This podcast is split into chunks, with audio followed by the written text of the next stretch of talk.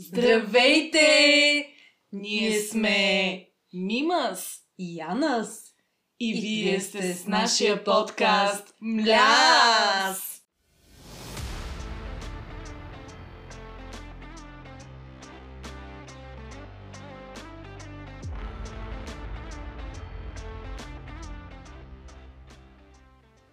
Скъпи слушатели, както може би вече се досещате, днес сменяме малко ролите и всъщност сме тук аз, Мария, и аз, Яна, за да ви представим създателите на Дама подкаст и да си говорим с тях по една тема, която предполага декември месец. И за да можем да представим създателите на подкаста, така както те пресъздаваха и съответно представяха всеки един гост, нека да започнем с нашето кратко резюме за всяка една от тях.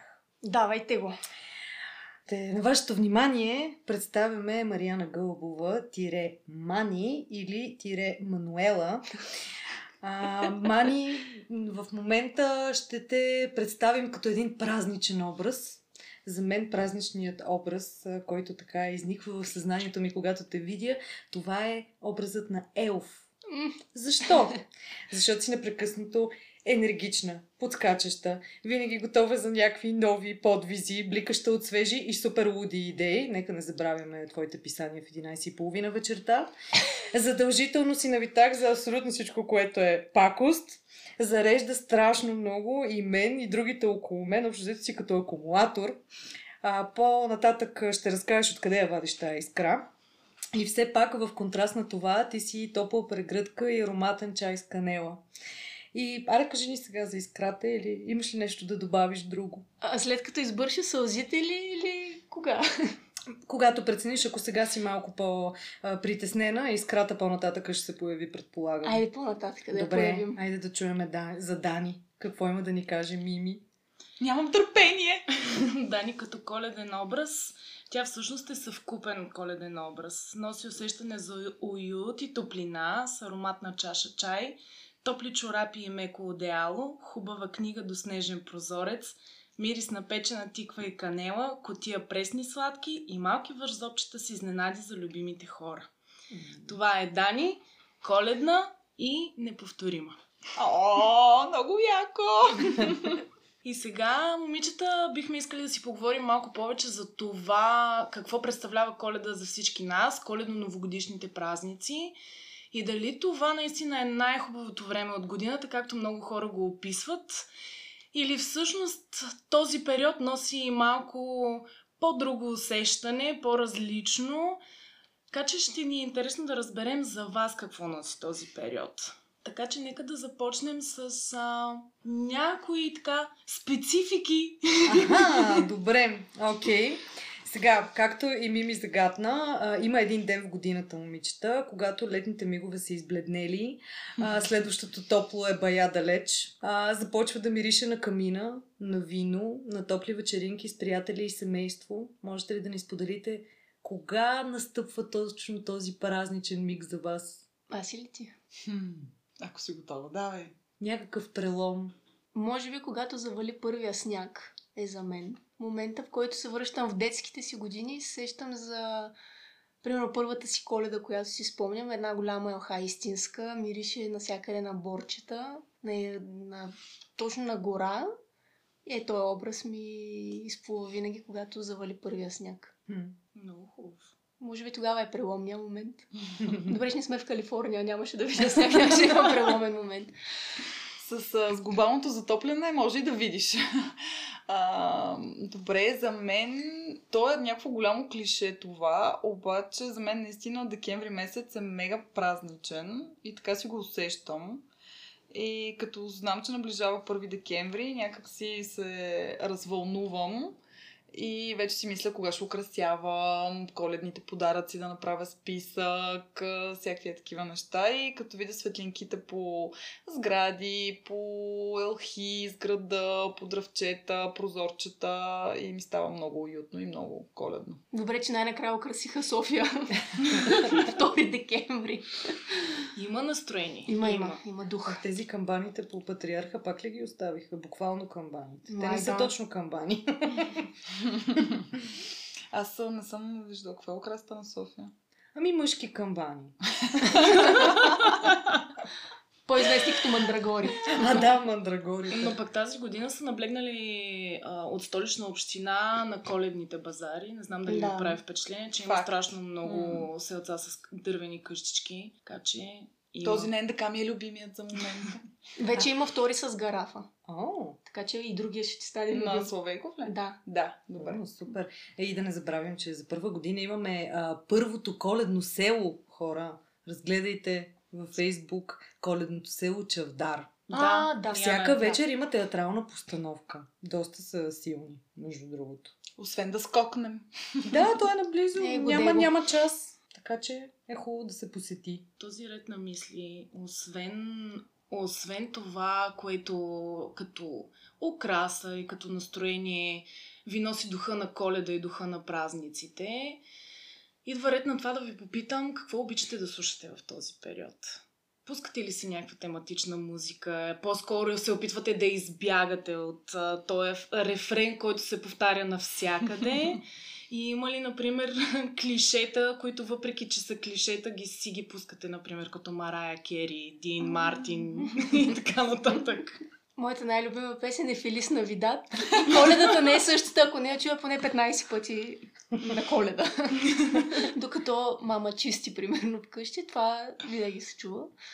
Така че тази песен май на мен ми е топ. Това беше мексиканската Коледа. Да, много ми е хубава. А затова докато Feliz чисти. Feliz Navidad. Аз малко по-класно. Внеси класа в това начало. Да, всъщност Симона ми забранява да слушам коледни песни, защото тя не обича. Но в деня, в който украсяваме с коледна украса вкъщи, имам фри пас да слушам коледна музика цял ден. И вчера, докато украсявахме, си бях пуснала коледен джаз и беше много добре. Иначе Майкъл Бубле ми е много любим и си слушам коледните албуми. Тук ми знам, че ще ме разбере и подкрепи. Мария Кери не. Ама ти днеска намаза с коледни песни, докато ядяхме. Защото вие сте ни на гости. Да, докато похапвахме вкусна лазаня. 2 на брой даже. 2. Тук бих подкрепила Дани с коледния джаз. Тази година я съм на същата вълна и много ми допада. И на Дебюси. Клод Дебюси е класик, сега в крайна сметка. Той не е коледен, но пък е за душата и за хармонията, която трябва да си създаваме покрай празниците. Така че, да. Клод си е Клод. Клод си е Клод. Дебюси. Майкъл Бубле също си е Майкъл Бубле. Аз го харесвам. Да. Като си говорим за музика, не че има нещо общо следващия въпрос. Но просто искам да ви попитам, защото ми е интересно. Исках и аз да направя някакъв преход, а в момент тия неща не ми се получават. Сега, при вас има ли е тенденцията за равносметката? Общо взето, фенове ли сте на тия личностни ултиматуми и всякакви обещания от други ден, от по-други ден, от 1 януари до 2 януари и така нататък? Или го карате малко я ваш? След нова година сме по-добри, по-целеустремени. Не пушим. Не пием. Не, хора дет не пият, никакво доверие. Аз си правя равносметка, като не си я правя тип 31 декември срещу 1 януари и не си казвам, не, тук ще почна 5 нови неща от 1 януари. На седмична база. По принцип, да, но... Дани има навика да почва 5 нови неща от сряда за четвъртък. Трябва да се свършат и така, и да чуем за сметката. По-скоро, всяка година в някакъв момент, не е точно фиксиран кога, си правя... Имам списък с неща, които искам да постигна през следващата година. И, примерно, си поглеждам списъка, гледам да ги ограничавам до 3-4, нали, сега да не се разпиштовам в много посоки. И те са някакви страшни глупости, някои от тях. Примерно, бях си заложила да направя гьози тази година и наскоро, буквално, в навечерието на декември месец направиха ни гьози вкъщи, вратнах. Не сме разбрали. Нищо, пробвала си 2 вида лазаня. Да. Без оплаквания, моля.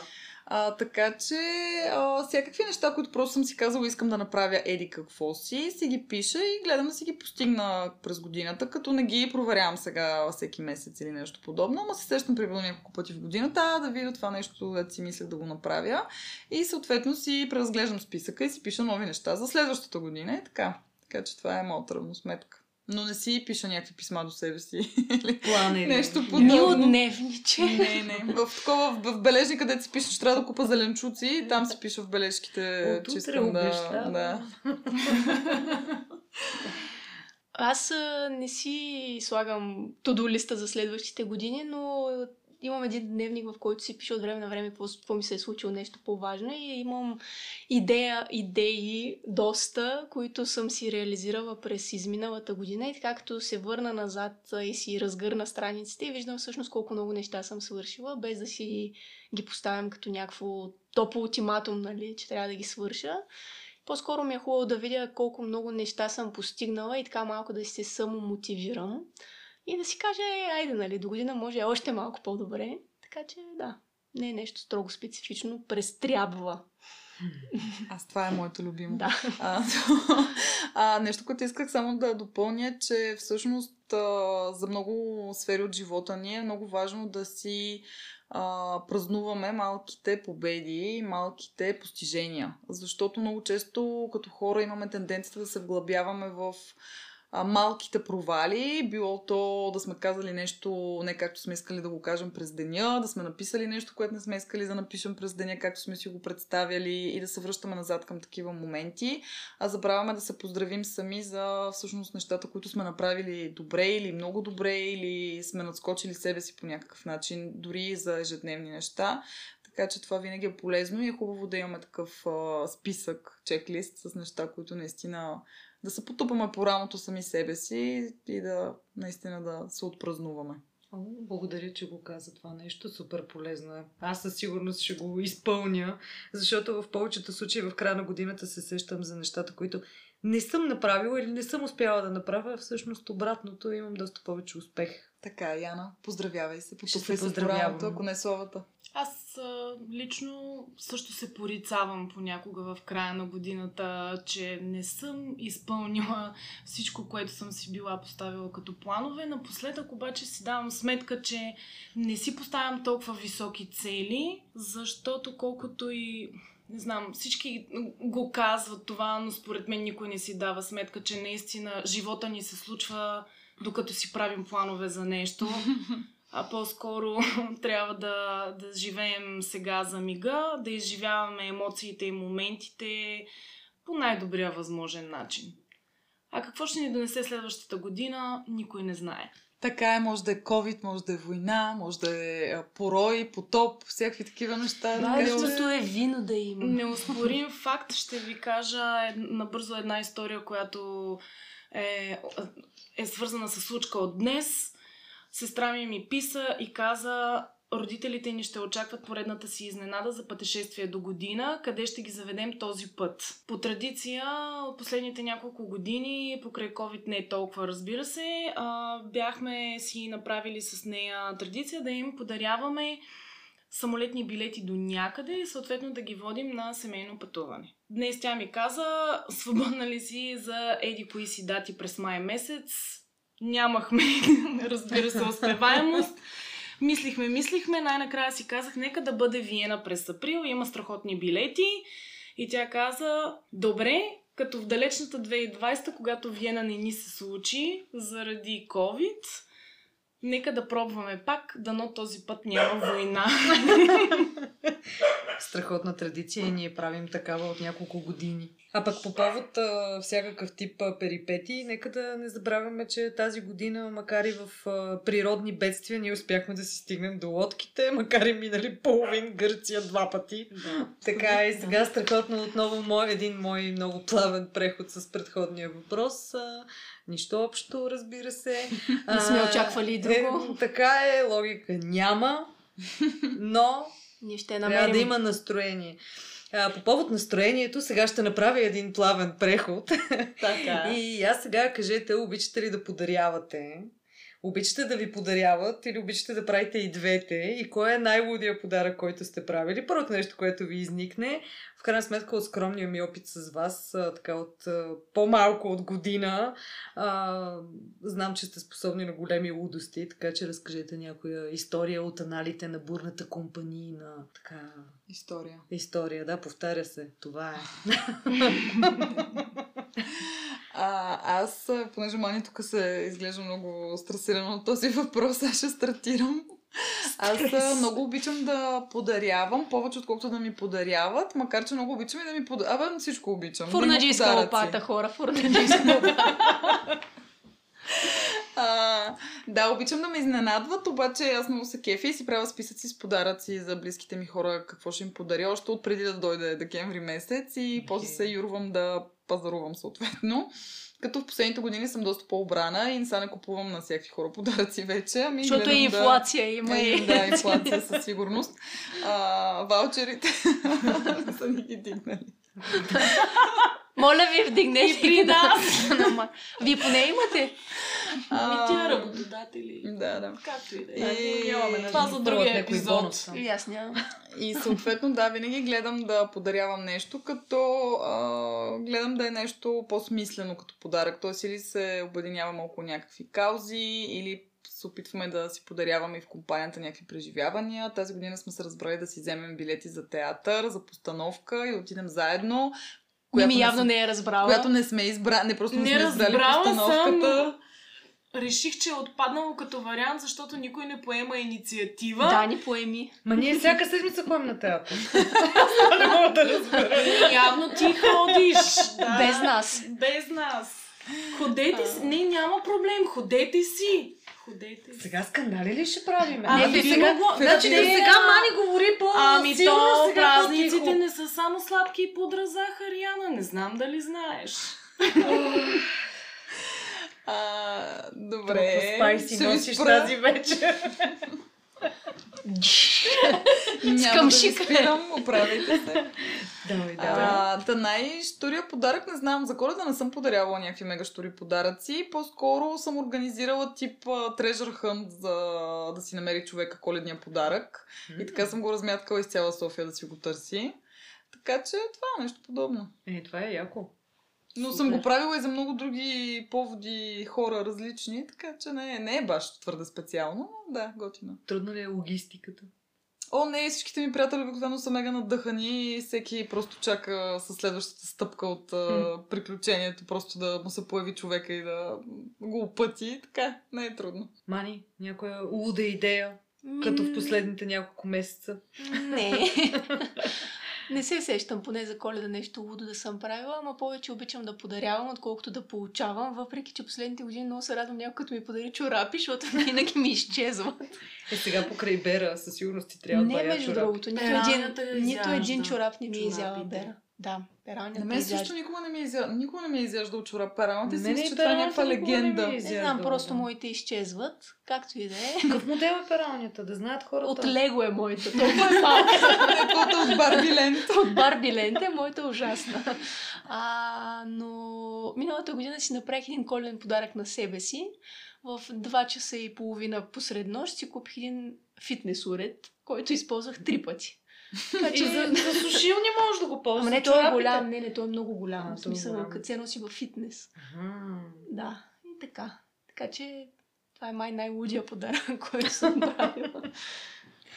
И за да продължа темата за подаръците, като емоция разбрахме, че обичате да подарявате подаръци, но все пак понякога изпадали ли сте в състояние на тревожност, че например за някой близък човек сте избрали подарък, който е една идея по-посредствен, може да не му хареса, не сте успели в бързината и суетнята покрай всичко останало да подберете правилното нещо за него?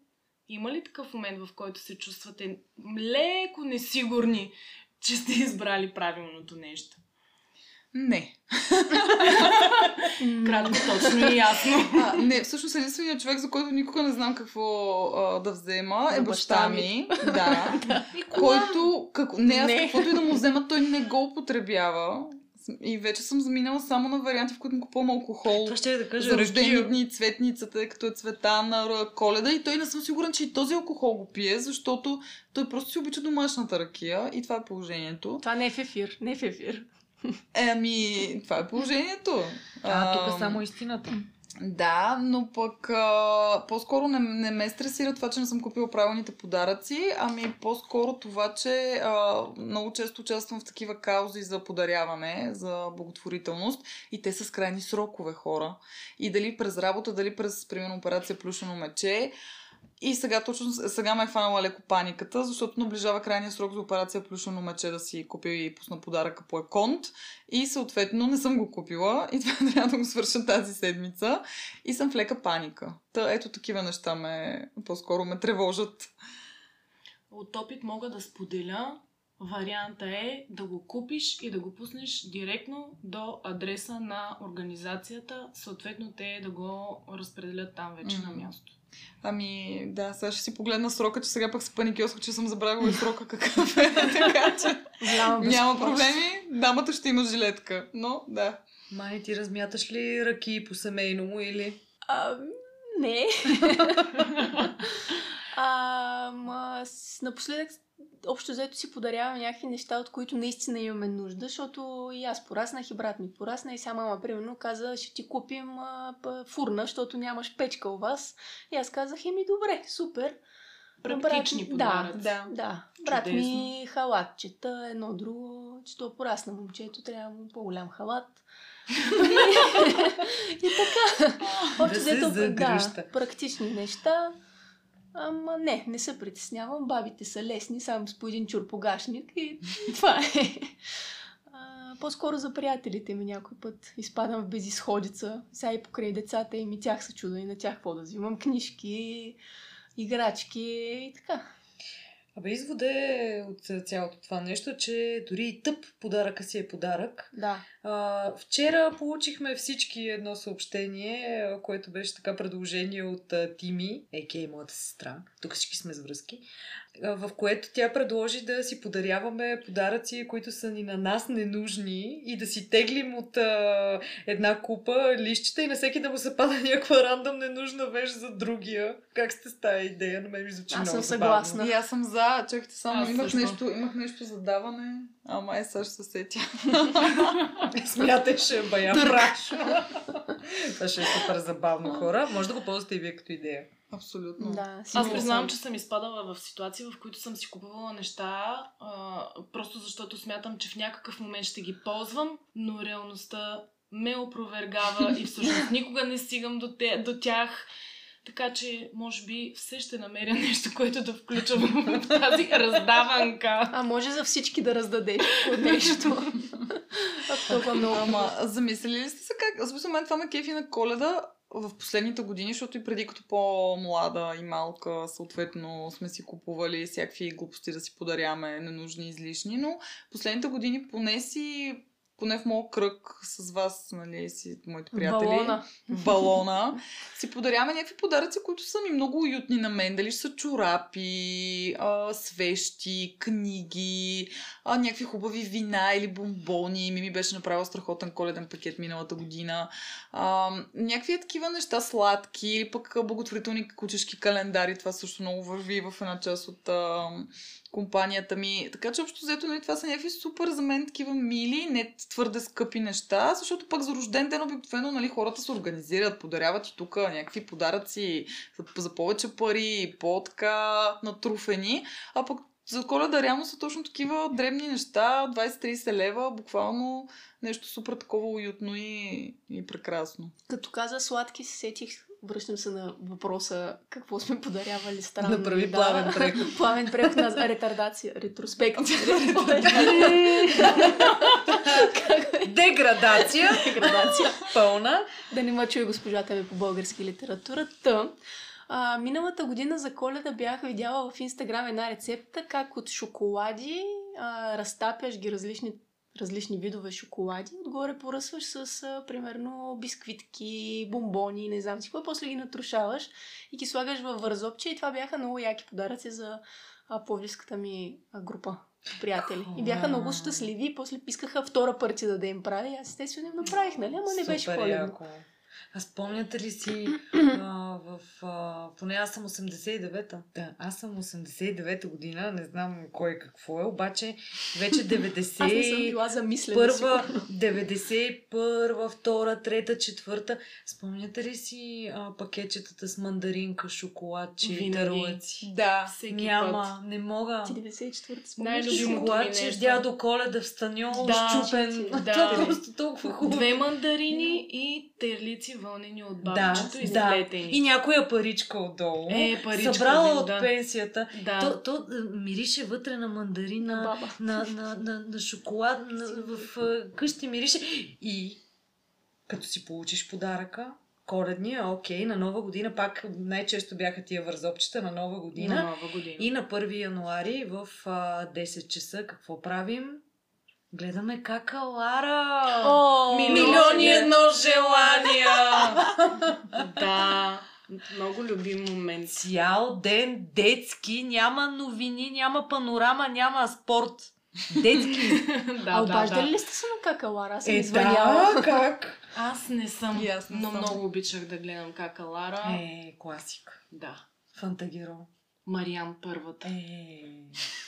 И Георги, между другото, ми е говорил за тази Мариан Първата. Вика, изгледала ли си Мариан Първата? Тя е страхотна. Ох, и то полския персонаж. Да, полския сериал, как се казваше, с тия децата, като все едно в Нарния, ама то беше една полска... за лъва, Тани. Не, той е като в...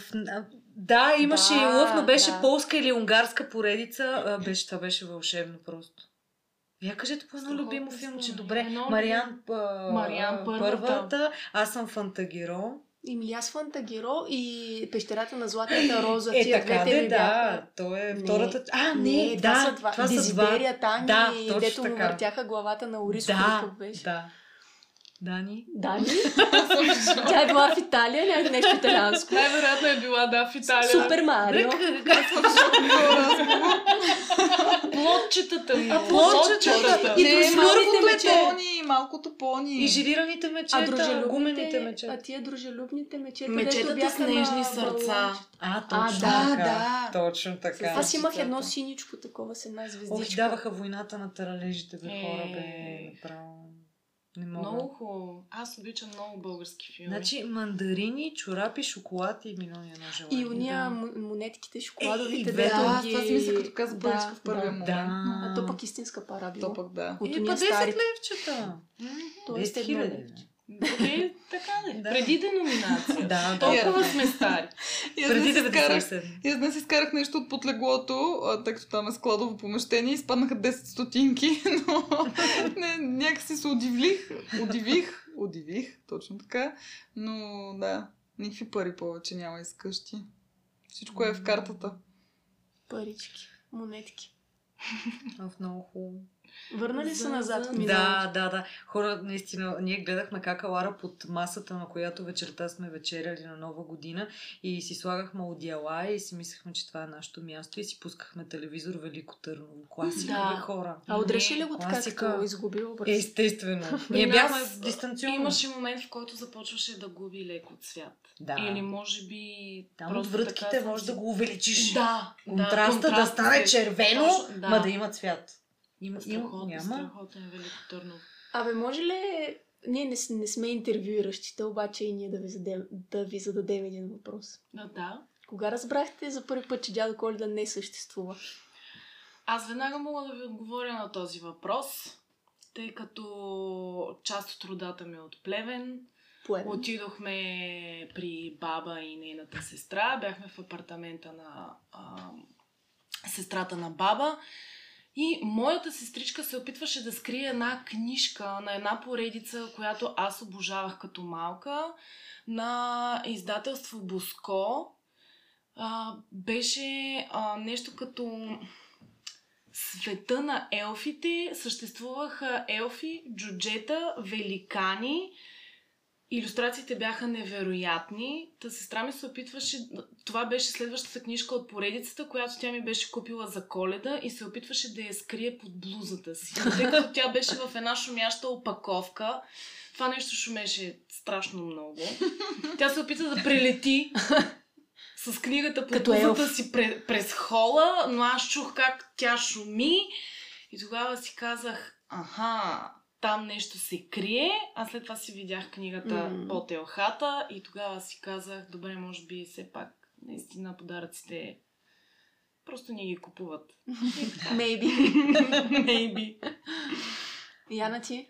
Ох, аз разбрах много тапанарски. 95-та година майка ми тогава не помни какви са били парите. Сега като ѝ кажа 1000 лева, спомняше си ги с Васил Левски. Тя не ги помни и отговори не ги помня, защото те не се задържаха при нас.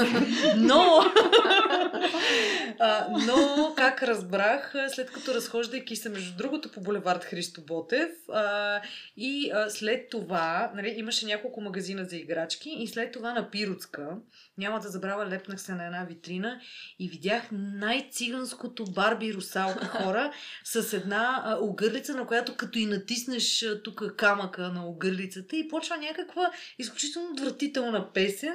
Една златиста русалка, не знам този вкус къде ми е бил. Обаче като се запънах, че го искам, не искам това. Просто един път съм го правила, обаче не знам с циганска Барби, направо отвратително.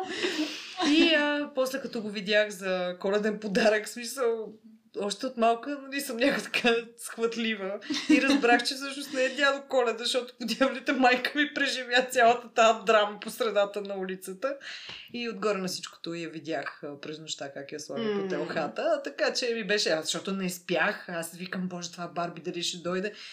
Има го още някъде, аз съм сигурна. Ако успея, докато публикувате подкаста, да го намеря е така една снимка на това циганско Барби. Той е като от Столипиново Барби и русалка. Просто ужасно. Много си го обичах. Дани, ти? Аз не си спомням точно как разбрах, но знам, че в първи клас вече знаех. Нашата мама ми бяха казали. Много лоши родители. Развалили са ми магията. Обаче си спомням, че специално ми бяха казали да не развалям на другите деца, ако не знаят, че няма дядо Коледа. И аз си траех реално в училище и във втори клас някой се изцепи, че няма дядо Коледа и всички така разбраха. И Дани потвърди, че няма дядо Коледа. Не знам, още от миналото година. Не. Мани. В този ред на мисли на мен обаче най-любимия ми подарък е 2 видеокасети за чисто новото ни видео, което бяха купили преди Коледа. Едното беше за Палечка, а другото е Цар Лъв. И двете с дублаж от един човек. От един човек. Мъжки глас. Мъжа. Да, феноменално. Да. И отдолу чува ли са другия глас? Защото аз имах такива детски, отдолу се чува примерно на френски. Да, и се чува английската реч отдолу от оригиналното. И така до ден днешен. Но... българския дублаж. Независимо от българския дублаж, да, който беше много нископосан по това време, както можете да се досетите, тези видеокасети не са били оригинални. Не знам и родителите ми откъде ми те бяха успели да ги намерят, но ми донесаха такава огромна радост. Аз просто гледах първо едното, после другото. И после пак първото и така. Да. Ох, това ми напомня. Брат ми, като беше примерно 2-годишен, вече имахме DVD и гледахме Ice Age и то беше... колко си човек? Вие сте били в бъдещето. Аз вече 12-ти клас ми беше първото DVD, човек. Вика, втори клас, първото DVD. Да, мисля, че брат ми беше на 2 години. Да, аз съм била точно втори клас, трети. И тогава е така, като ми минали, само Ice Age се въртеше първата част, втората част. Да. Ужасно беше. Зарибяващо е. Ама много е гадно. Мене ме викаха на село. Имаше една приятелка, където имаше всичките тия видеокасетки. Красавицата и звяра и Цар Лъв. И аз ходех от тях и да спазиме, нали, тенденцията. Първо едното, после другото. Първо едното, после другото. Така цял ден направо жестоко. Пешев на Тошев, Тошев на Пешев. Като спортни оператори. И уния двамата там. И Барбуков. Да. И Барбуков. И то ни всичкия вратарчето. Точно така. Да. И сега? Накъде?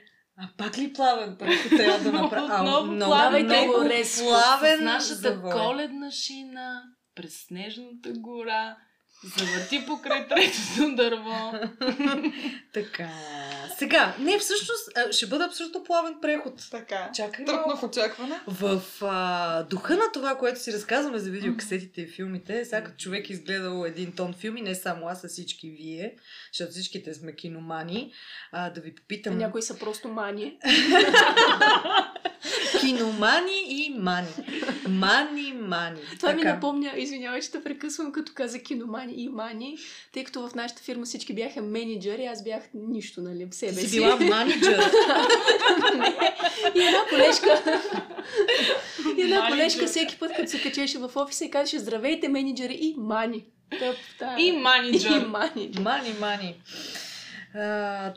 В коледните и романтичните филми има едни преломни моменти, когато побъркани хора от любов се гонят по летища, изпускат всякакъв тип транспортни средства в гонене на любовта или пристигат на време за празника с семейството си, т.е. не успяват да пристигнат. Имате ли такава случка и как те и стана? Как да, аз на всяка коледа си чакам някой на гейта да му се обяда. От Ню Йорк минимум.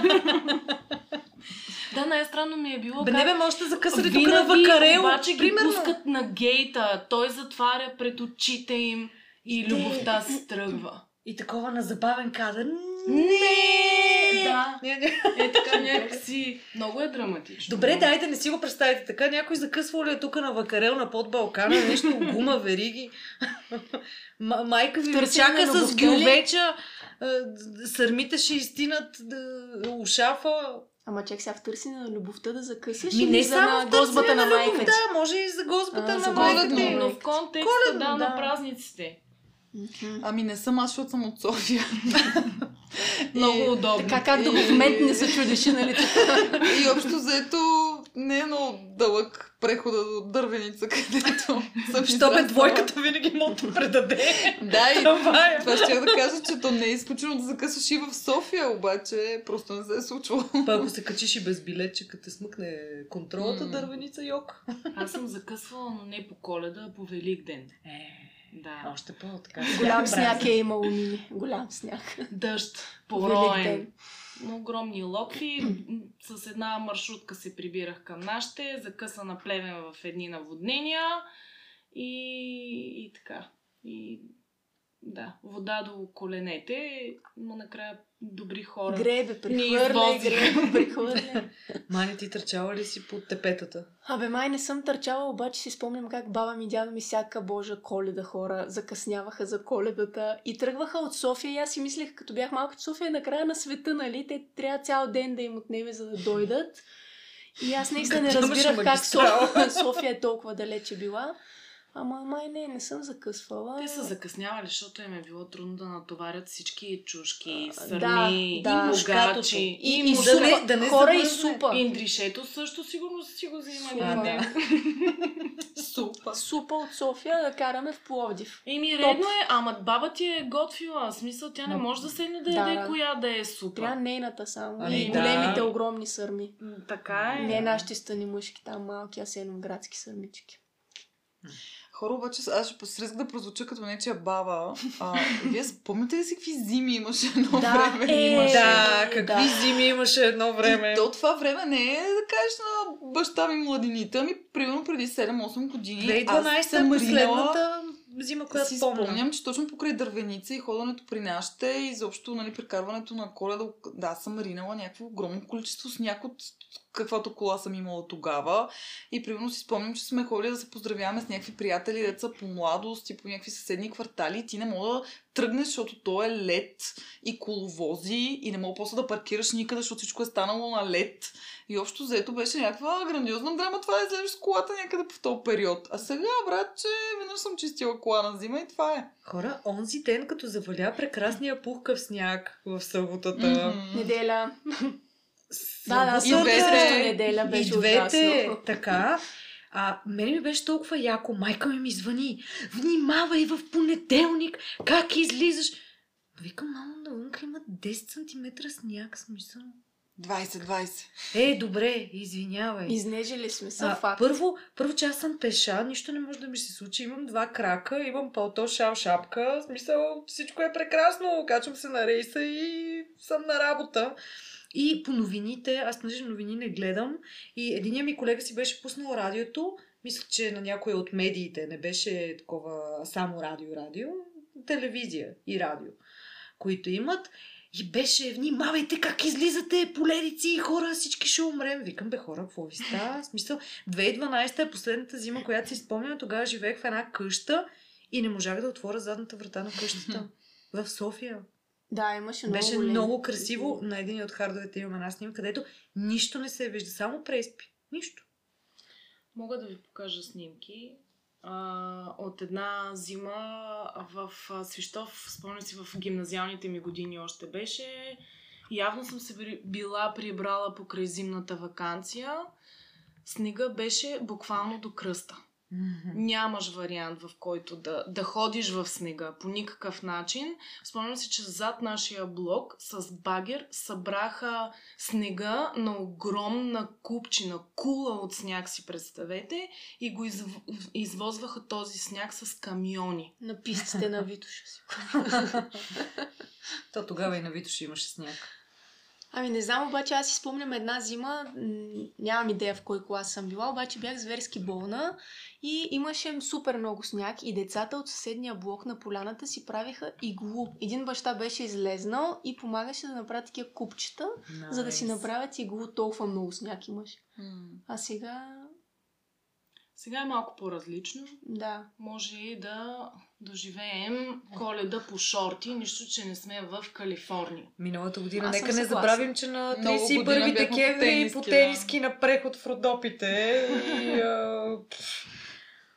кой като вас? Слезнах с Киро да си търси очилата, защото ми беше топло, исках се разхода малко. Да. И понеже споменахме супата, която е пропътувала целия път от Пловдив до София. Няма 7 часа. Най-вероятно е била претоплена, но това не е важно в случая.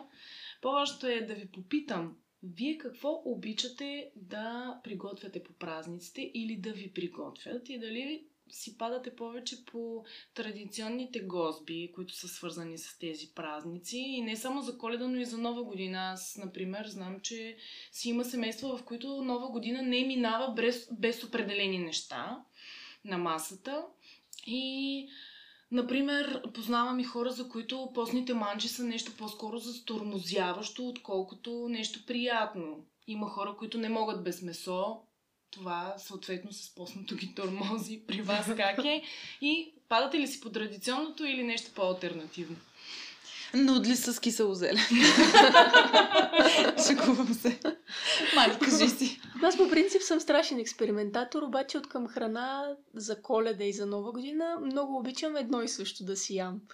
На бъдни вечер постни храни, а пък на Коледа... Сърмички задължително. Боб, чушки. Боба, ако може да е запечен.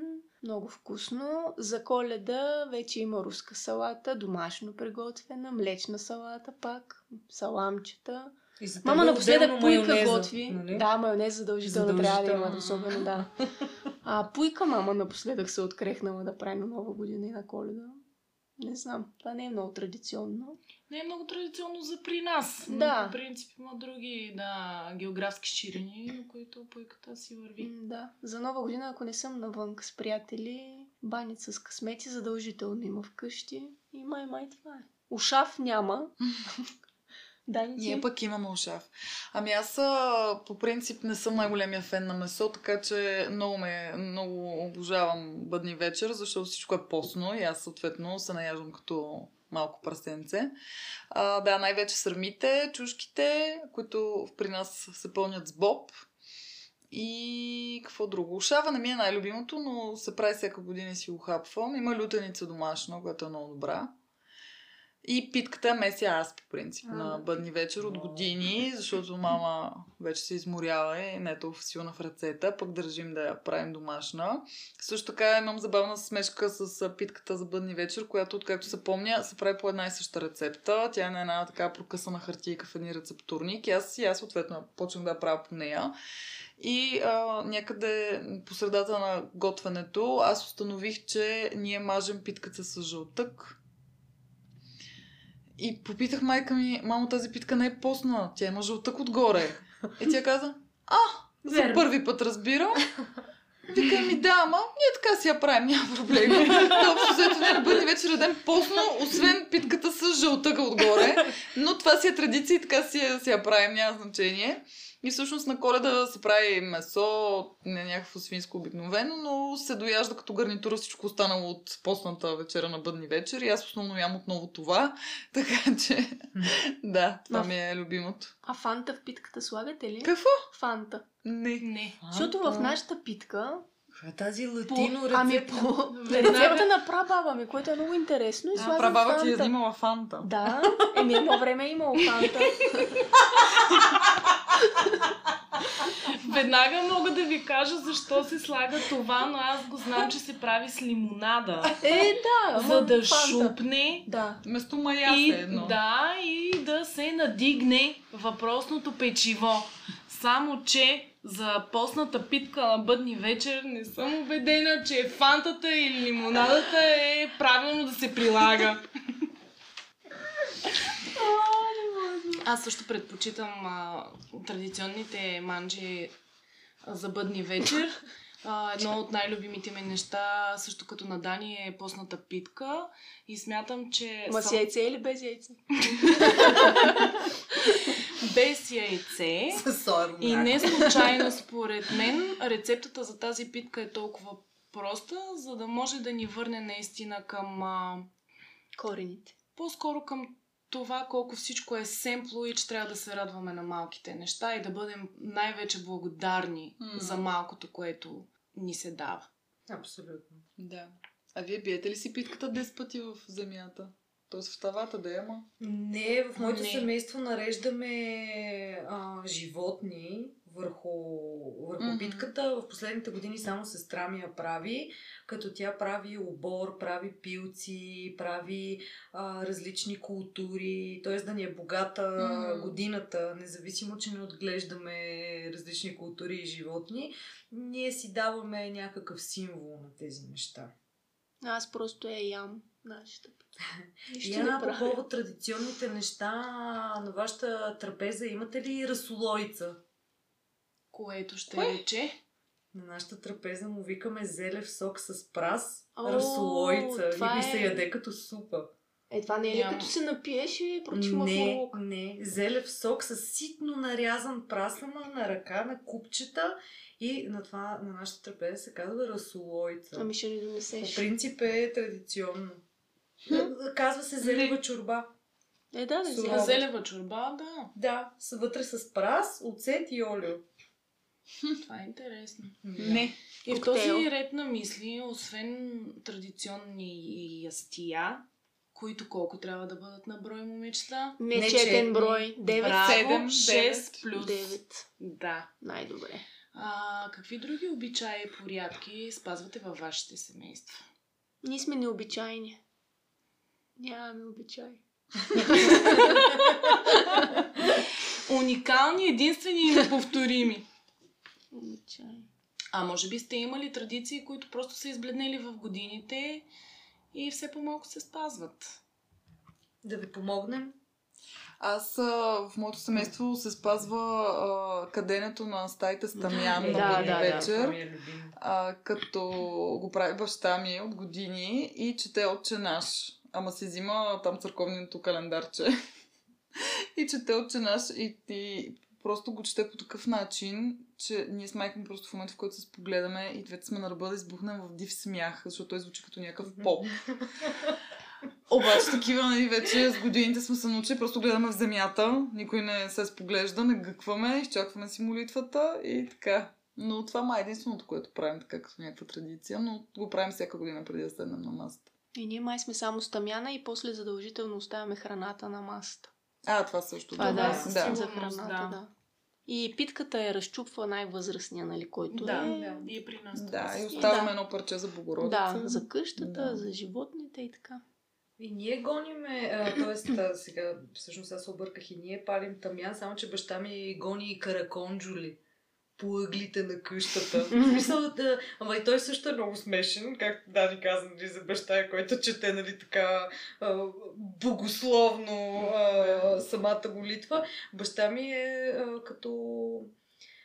както все едно, когато сме били малки, макар че сега сме на по 30 и няколко с сестра ми, а той ходи по ъглите и около нас и никъде с това и да не ви, да нямате караконджули около вас и тълеса ми и не знам какво си гоните. Аз викам, баща ми, ти не си кукер, нали, не е така. Човека се старае да ви изчисти енергията. И не ставаме от масата, докато вечеряме. А, да, за да не изгоним пилците. Да. Това май ние не го правим. Ами ако някой му се доходи до тоалетна... Майка ми е много критична. Ние тук в последните години ставаме, обаче тя много се ядосва, много се дразни, не може го така, това било традиция. Ама ние се забавляваме, де, тя не ни се кара. Но да, може би за нея не е забавно. Но са хубави неща. Традиционно питие. При нас е червено вино. Червено вино. И при нас червено вино. А за баща ми с лимонада? Знаем вече. Както сте чували? Ако не сте, чуйте предходния. Мечка ли му се викаше на вино с лимонада? Нямам идея. Мечка. Не го бъркаш с меча кръв, онова газото. Не, мечка. Мечка се жени. А нещо традиционно за нова година? Никога не съм вкъщи. Откакто бях на... Кли! Да. Ами по принцип, където и да сме, това и нашите си го правят вкъщи, разбира се, но и когато сме с приятели, винаги се прави баница с късмети. Така че това си е традиционно, за където и да сме, с когото и да сме общо дето. Другите неща вече са глизотийки. Случва се крем карамели да се пекат по нощите и всякакви такива неща, но... Баницата с късмети си е традиционно. А ходите ли да сурвакате сутринта? Примерно баба си и дядо си сурвакали сме, да. И ние сурвакаме, да. Аз последно съм била на 15, може би. Миналото е за традицията. Браво! Тя даде ли ти пари? Естествено. Това е, да си имаш по-голяма сестра. Аз чувам, че вече днешните деца много пари печелят от това сурвакане. А дали знае правилно думичките? Червена ябълка в градина, жълт мамул на леса. До година. Ами трябва си. А те сега повече налагат малките. Малки, според мен, да. Племеничките ми, те в градина. Туп. Само викам, чакай са, дай повече думички, по-малко. Шива и там. Няма. Ябълка в градина. И дадат някоя паричка и така. И понеже споменахме баницата с късмети и да ви върна на питката за бъдни вечер, там слагате ли паричка? Да. Слагаме. Вече е дволевка. Бях длъжна да ви питам. Слагаме, аз редовно печеля. Аз миналата година аз печелих дволевката, че сестра ми заради мене никога не ми се беше падала паричката и сестра ми от няколко години за мене слага две парички, поне едната да ми се падне и баща ми такъв, тате, не това парче, това ще ти го дам. Никога не ми се е падала. Миналата година ми се падна. И на мен май миналата ми се падна. И как ви върви тази година? На добре. Чукай на дърво. В моето семейство, някъде до средата на гимназиалните ми години, може би, имахме традиция, събирахме се с леля ми по майчина линия на всяка нова година. И съответно редувахме в кое семейство се празнува въпросната нова година. Или у леля ми, или у нас. Като по традиция правихме баницата с късмети, не само с традиционни късмети, като здраве, любов, пари, къща.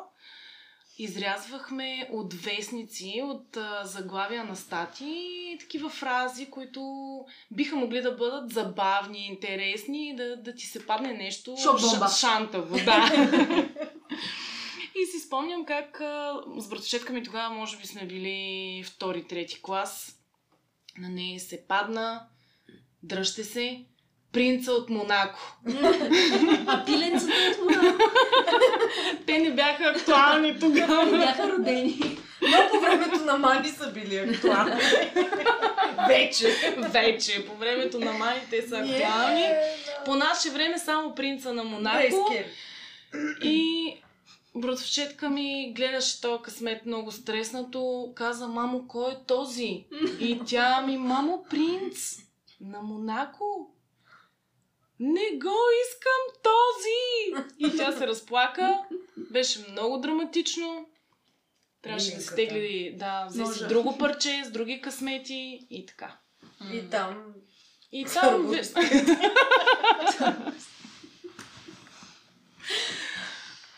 Принца на Монако не просъществува. Да, много тъжно. Добре, на детска тема сме.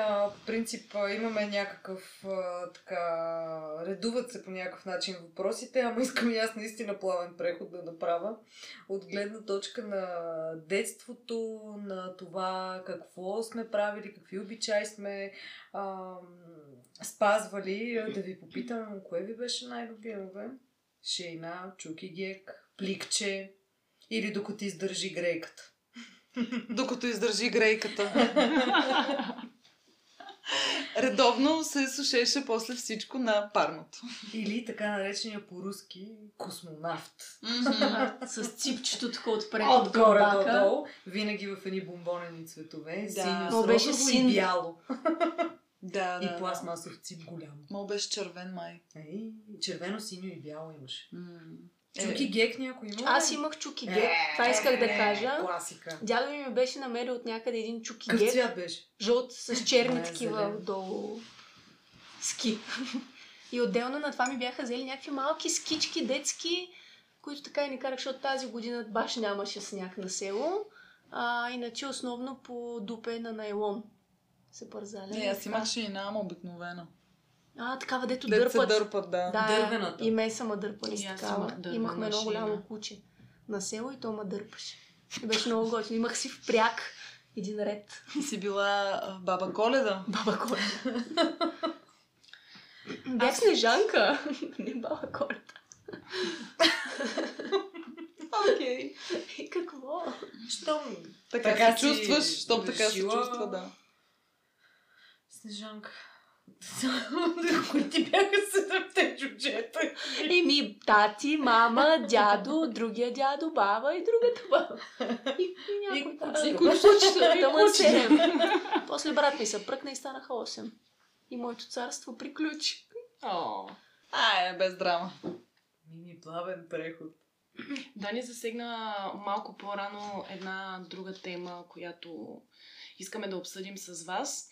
И тя е свързана с каузите. Какви каузи защитавате? Обвързани ли сте само с коледно-новогодишните празници? И всъщност би ли следвало само тогава да се сещаме за това, че има хора в нужда, деца, които имат нужда, някой да се сети за тях и да им подари подарък? Нещо да ни споделите по тази тема. Да. Да, ще споделим или да, съгласни сме. Да, ще споделим, поне аз.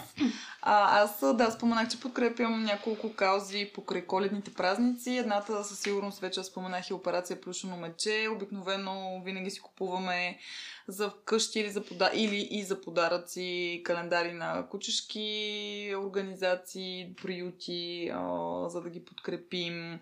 В работа също има доста благотворителни инициативи, които са свързани с подаръчета на дечица, в които също се включвам. Така че да, включвам се, но гледам и се стремя и се стара да не го правя само по Коледа. Даже напротив, по Коледа гледам да не избухвам с количествата благотворителност, защото тогава най-много хора се активират всъщност. И няма, според мен, чак толкова нужда, както през останалата част от годината. Аз лично имам напомняне в календара си всеки месец да правя нещо добро. Напомнянето ми се казва "Направи добро", буквално. Разбира се, не успявам всеки месец да го спазя, нали? Не си поставям чак толкова нереалистични цели и идеали, но да, има каузи, които подкрепям през по-голямата част от годината и смятам, че всеки един човек може да се избере нещо мъничко, дори 10 лева да са на месец, къде не сме ги дали буквално за 2 кафета вече в наши дни, така че пък за някое дете или възраст, няма значение, човек, животинка, природата или каквото на всеки му е на сърце и нещото, което го пали, да допринесе по някакъв начин, макар и минимално. Как проверяваш каузите, в които участваш? Кое най-често правиш, за да знаеш, че дадените средства или нещото, което ще направиш, ще отиде на правилното място, просто като съвет? Mm-hmm. Наскоро ми се беше случило и водих един разговор по темата, как едни хора събират някакви средства, които обаче на сайта по никакъв начин, т.е.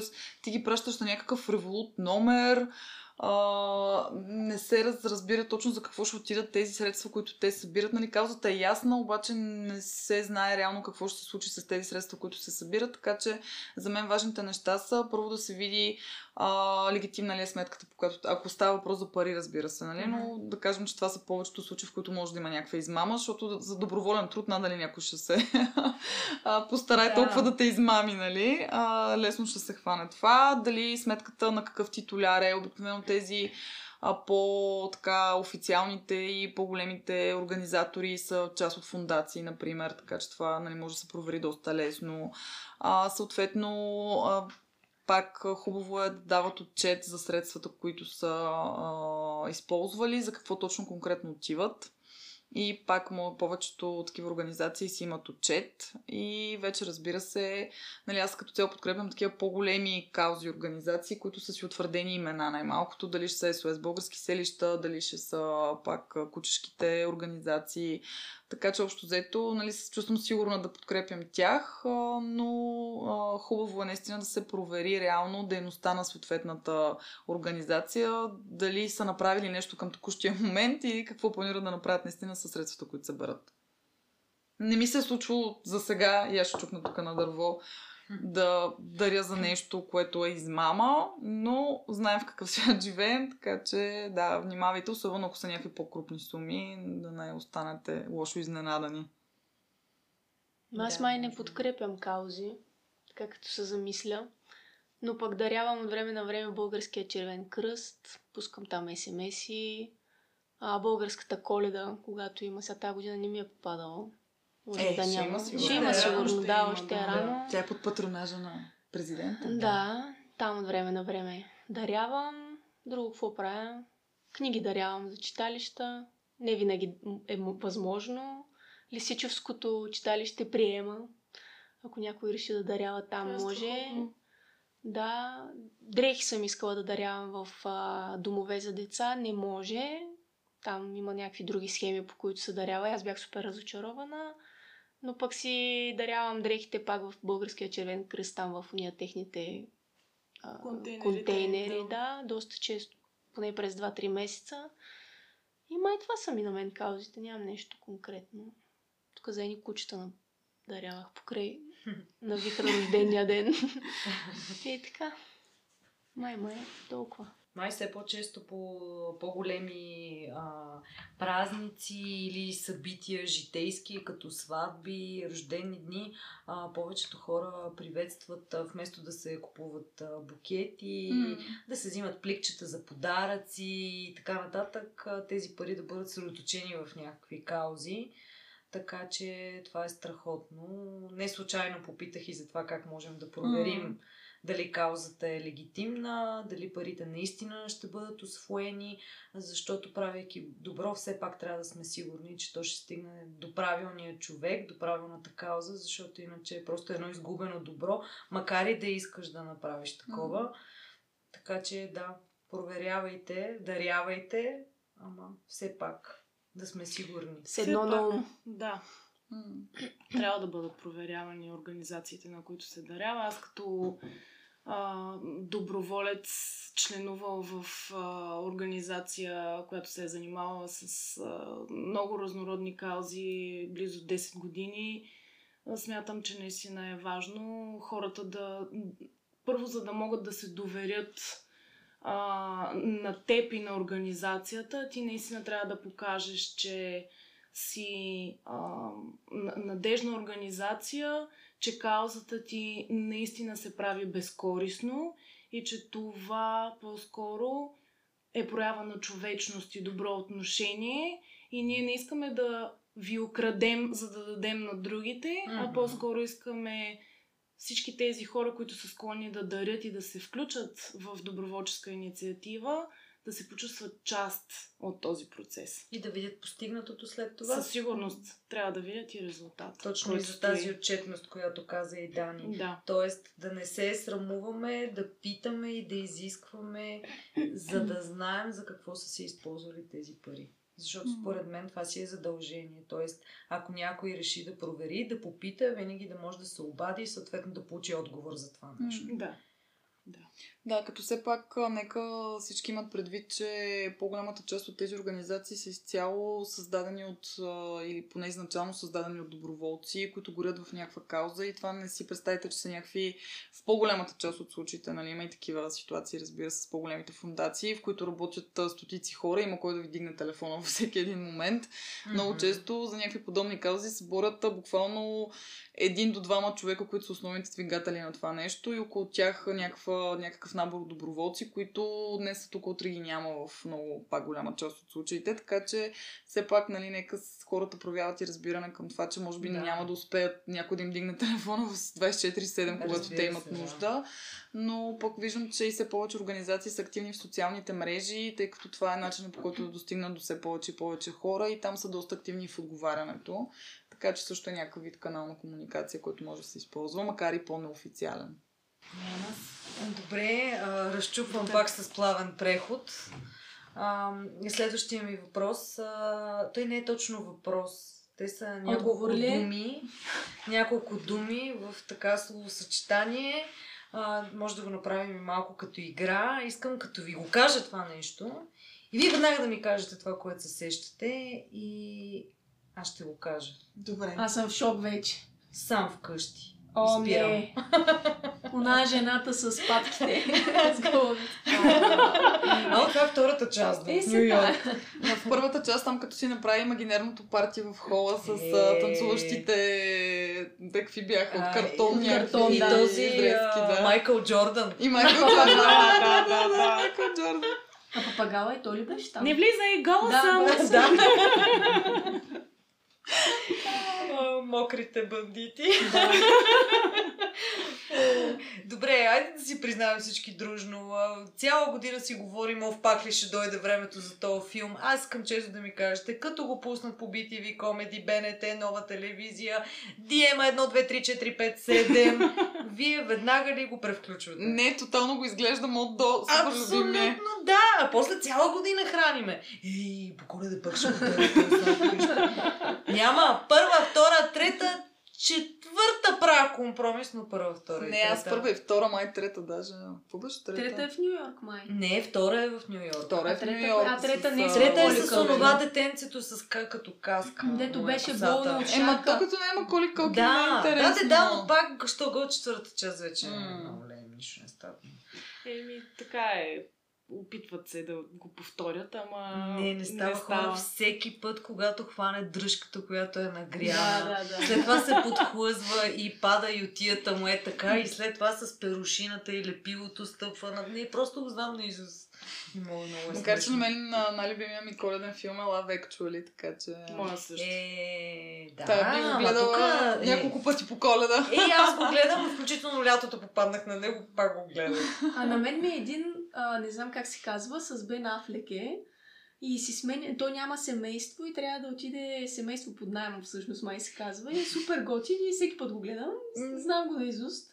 Май не ми е Маколи Кълкин, не съм вкъщи. Но винаги ме е на фон. Даже, да. Стои си там.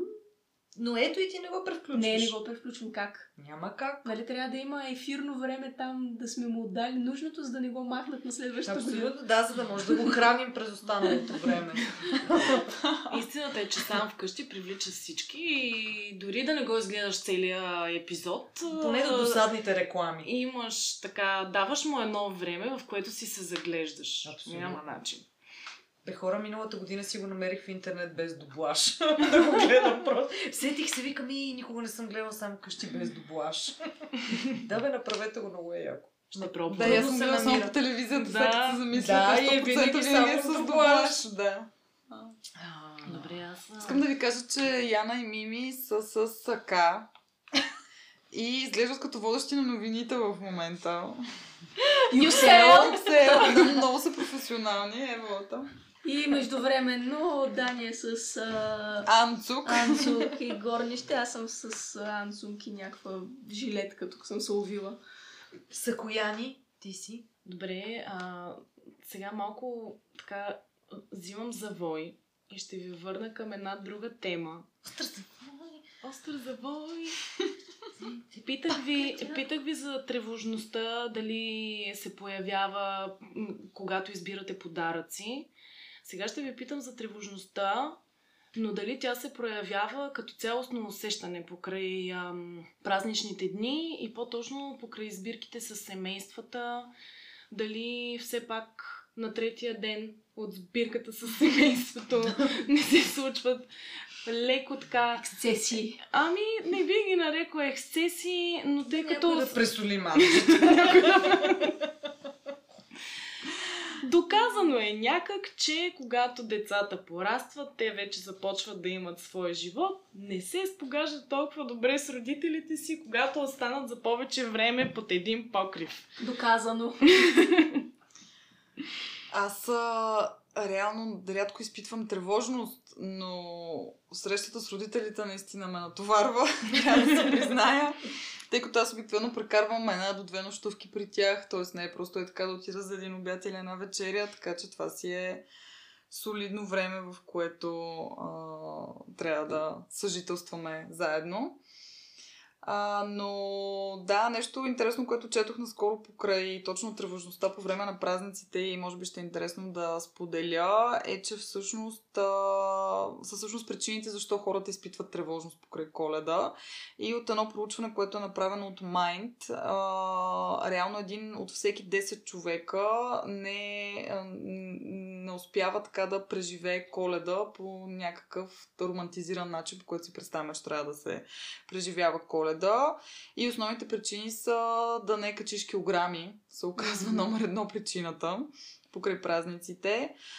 Така това е правилно в UK, така че все пак трябва да имаме предвид и културния контекст, но все пак... Те без това там си едрички.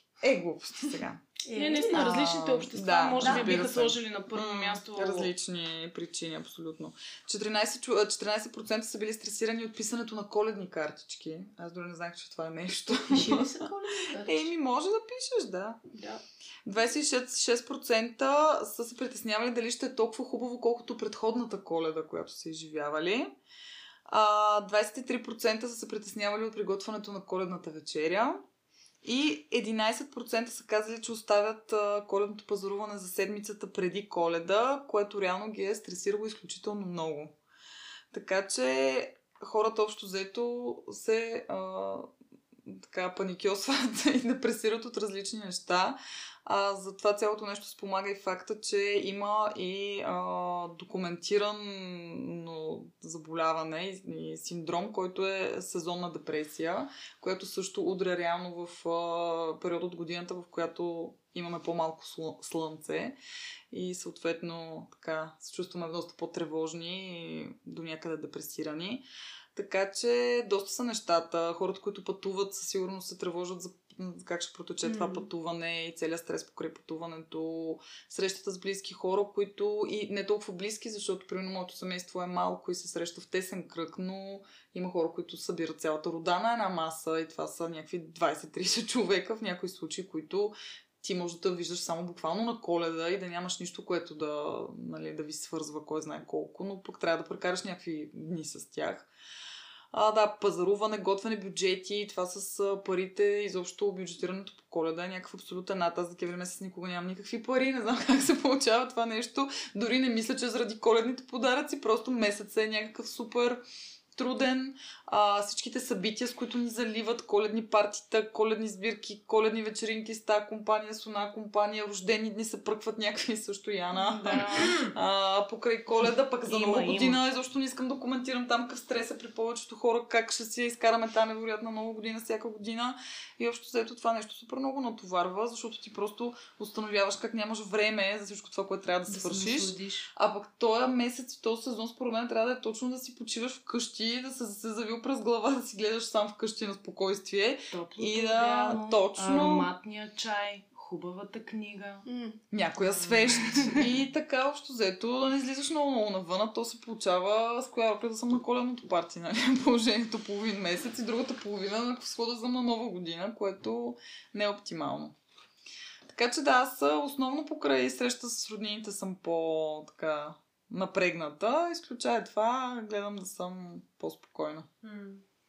Аз между другото някакъв, може би, супер тъп съвет ще дам, като човек, който по принцип е тревожен и има паника атаки, има много голям опит с това нещо, за съжаление, че много е хубаво човек да споделя, когато му се случи нещо такова. Повечето хора не споделят, защото ги е страх, че няма да бъдат разбрани. Не го правете, за да бъдете разбирани, правете го заради себе си. Защото когато се чуеш да го изричаш, някак си те облива една топлина и ти получаваш спокойствието, което търсиш. Хубаво е да не ни интересува дали някой ни е чул, разбрал. В повечето случаи хората, които са тревожни, трудно биват разбрани, защото много трудно се обяснява това нещо. Но правете го за себе си. И другото нещо, което пък аз казвам на моите родители, те много често се ядосват. Оная манджа не станала, не знам си какво не станало. Хора, няма значение, аз така им казвам. Отново е някакво супер банално, супер клиширано, обаче клишето е клише, защото е истина, по принцип. И това, че сме се събрали и че имаме нещо на масата, за това, че се смеем, че си разказваме случки, това е по-важното, а пък загорялата манджа ще я остържаме и ще си направим нова, в крайна сметка. Неоспорим факт. Я само да вметна нещо, понеже Яна каза, че има паника атаки. И много хора неправомерно използват думата anxiety и паника атаки и стреси и така нататък. И тая връзка и депресия. Да. В тая връзка исках да разграничим кое какво е, защото ми умръзна да чувам anxiety за абсолютно всяко нещо. Абсолютно, да. Тревожност. Да, е безпокойство, да.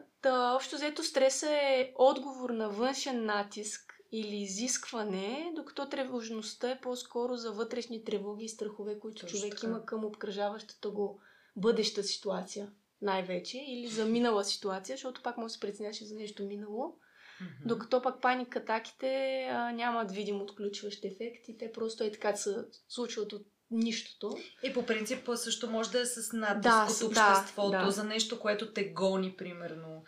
Страх те е, кога ще имаш деца, кога ще стане мамчета, колкото и да не са съпоставими тези неща. За хората просто наистина е толкова различно, затова казвам толкова голям контраст. Т.е. толкова контрастни неща. Тоест, паника, атаката и тревожността, особено по време на празници, за всеки прочита е тотално различен. Един с един няма.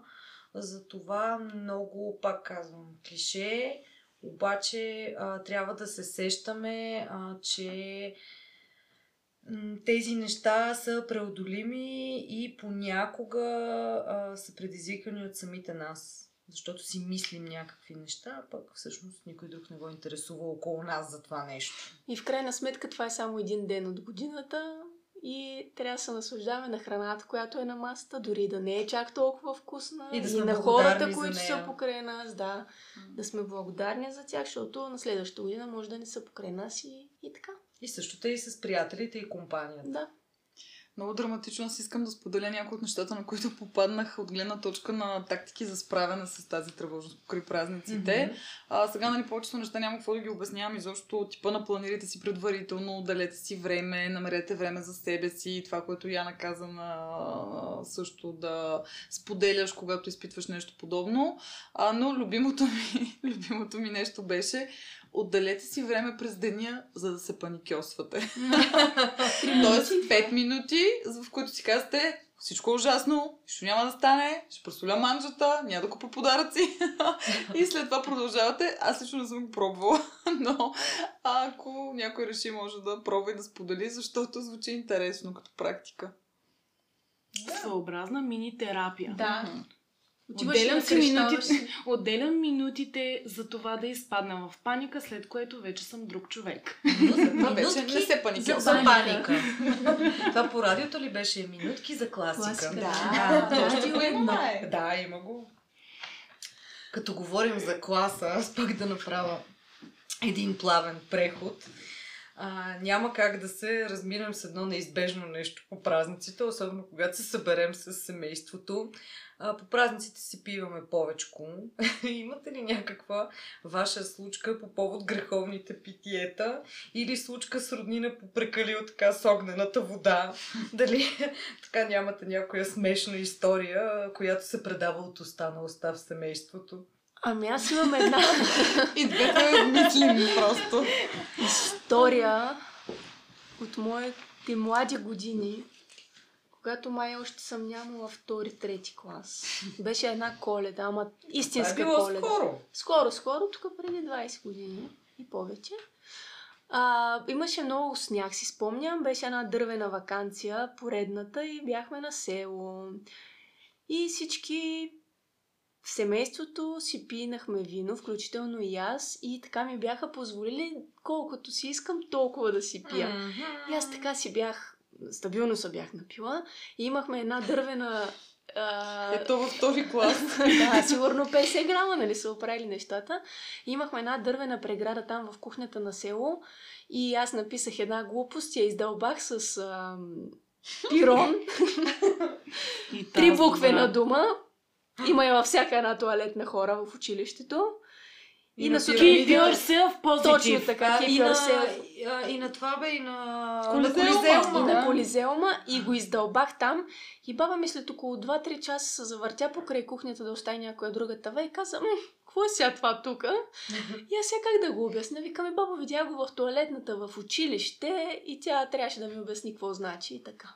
На пияна глава. Мануела. И аз не го помних и след време ми обясняваха какво съм направила.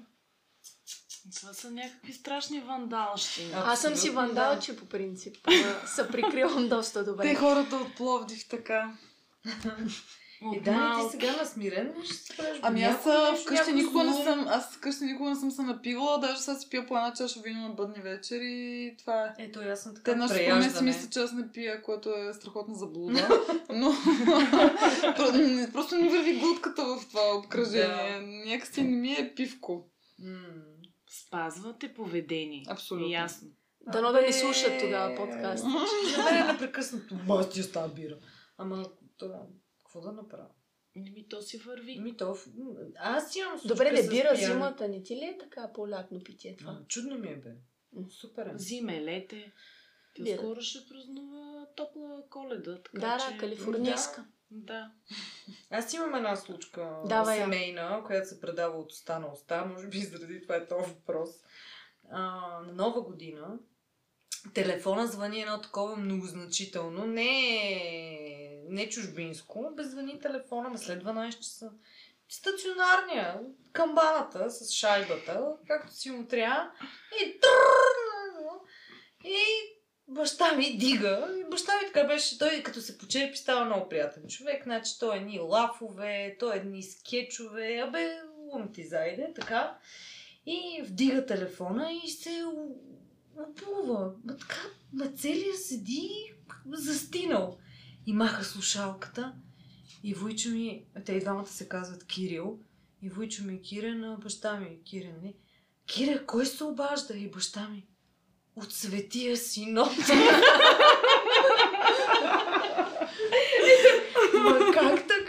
А те, нали, знаете, онова време, те не са някакви дигитални, нали, да набереш от азбучника ти там, от телефонния указател, аз азбучника, на ние бяхме с азбучници така.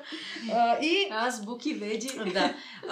И войча ми, Кира, как така от Светия Синод? Той вика, виж, вика. И войча ми, той верно от Светия Синод се обажда. Те объркали нещо, някоя цифра, може би, не знам. И те някаква служба правят. И той отсреща човека, нали, дед вика, аз обаждам от Светия Синод. Вика, добре, де, кой е отсреща? И баща ми. Един смирен мирянин. Хора, това се разказва зиме, лете, пролет, есен, тая случка е нон-стоп, но просто семейна легенда. В дума ти да звънне Светия Синод. Велико. Да. Сега сигурно ще ме нахулят, че как съм я разказвала тая история, ама аз така я помня. То всеки я помни по-различни, нали? Затова е семейни истории. Те тези истории. Семейни истории винаги претърпяват метаморфоза с годините. Да. Може и папата да е звъннал след 2-3 поколения. Да, след още няколко поколения ще е бил директно папата, да. Според мен. Дирекшн. От Ватиканата. Mm-hmm. И в този ред на мисли, за да завършим нашия епизод. Алелуя! Какво бихте пожелали за предстоящата година и не само за нея, на слушателите? Да са по-усмихнати, да слушат повече Дама подкаст, да са по-добри. И то. После като измисля още ще кажа. Ще си го запишеш, ще си го изрежеш и ще се оправиш. Ще ти го презапише. Аз бих пожелала на нашите слушатели да мечтаят повече и да се стремят да сбъдват на тези мечти. И да рискуват повече. Кой колкото иска. Сега за какво ги пресираш хората? Така се получават тревожности. Не, риска е хубаво нещо. И да не мислят толкова много. Са по-спонтанни. В заключение, по-смирени, малко по-смели, малко по-човечни, бих добавила аз, и обадете се на баба си. Да. Моля ви. И понеже по принцип завършваме епизодите си с някаква напитка, която олицетворява съответния гост. Мили, вие подготвили ли сте се? Ами не особено, но...